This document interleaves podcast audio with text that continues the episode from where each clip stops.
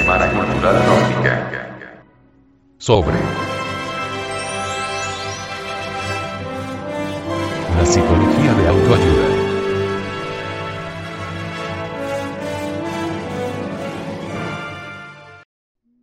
El despertar. No ames el sueño para que no te empobrezcas. Abre tus ojos y te saciarás de pan. Proverbios, capítulo 20, versículo 13. Los sueños, sueños son. La frase es de don Pedro Calderón de la Barca, expresada en su famosa obra teatral La vida es sueño, coincidiendo así plenamente con los antiguos sabios orientales, quienes desde hace muchísimos siglos afirmaron que esta vida lunar, la nuestra, la de cada uno de nosotros, es tan solo un tejido de sueños, que todo en este mundo es maya o ilusión. Antoni de Mello, sacerdote jesuita cuyas andanzas, según se comenta, le llevaron a establecer contacto con la sabiduría de tipo oriental, al margen de los dogmas nos dice en su libro titulado El autoconocimiento. Vosotros estáis dormidos porque, si no, ya no necesitaríais venir a este curso. Si lo vierais todo con ojos nuevos, ya no necesitaríais venir a despertaros pero si sois capaces de reconoceros dormidos, ser conscientes de que no estáis despiertos, ya es un paso. Pues lo peor y más peligroso del que duerme es creer que está despierto y confundir sus sueños con la realidad. Lo primero que necesitáis para despertar, es saber que estáis durmiendo y estáis soñando. Dentro de este mismo orden de ideas, el filósofo chino Chuang-Tzu expone lo siguiente.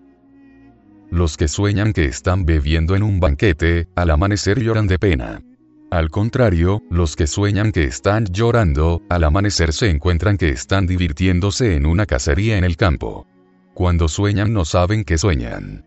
En el mismo sueño tratan de interpretar y comprender sus sueños. Al despertar ven que no ha sido más que un sueño. Solo con un gran despertar se puede comprender el gran sueño que vivimos. Los estúpidos se creen despiertos, presumen de ser algunas veces reyes y otras pastores.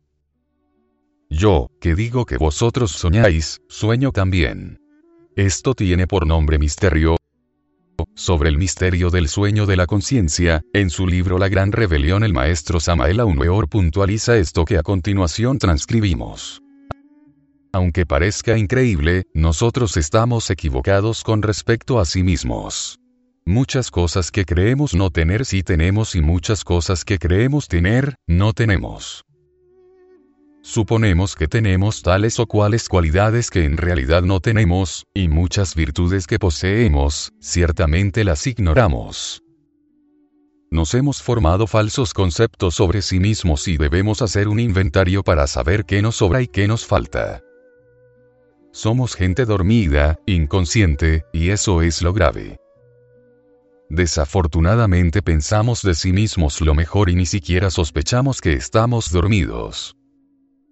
Las sagradas escrituras insisten en la necesidad de despertar, mas no explican el sistema para lograr ese despertar. Lo peor del caso es que son muchos los que han leído las sagradas escrituras y ni siquiera entienden que están dormidos. Vivimos, lamentable e infortunadamente, en una época de total confusión ideológica y de bancarrota de todos los principios éticos, y en la que a través de los poderosos medios de comunicación social se refuerzan día a día los mecanismos del ego, del yo, del mí mismo, sugiriendo, por ejemplo, que nos atrevamos a soñar, que es muy importante tener sueños, o que debemos sentirnos orgullosos por tal o cual cosa, o bien que hagamos crecer la autoestima, la autoconsideración personal, el amor propio, por lo que nada tiene de extraño el deterioro, cada vez más evidente, de las cordiales y fraternales relaciones humanas, del incremento de los odios de padres contra hijos y viceversa, del fracaso del vínculo matrimonial y de otros muchos males que hoy por hoy la gente de conciencia dormida percibe como normales.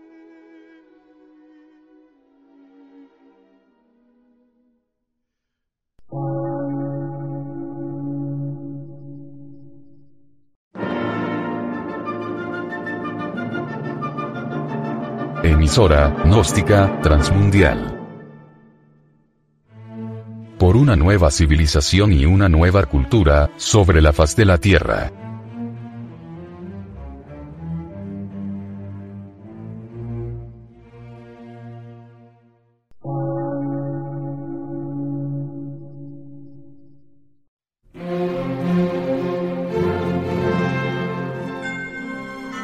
medio de radiodifusión científico, artístico, místico y filosófico, de la Asociación Colombiana de Centros de Estudios Gnósticos, Antropológicos, Psicológicos y Culturales. A. C.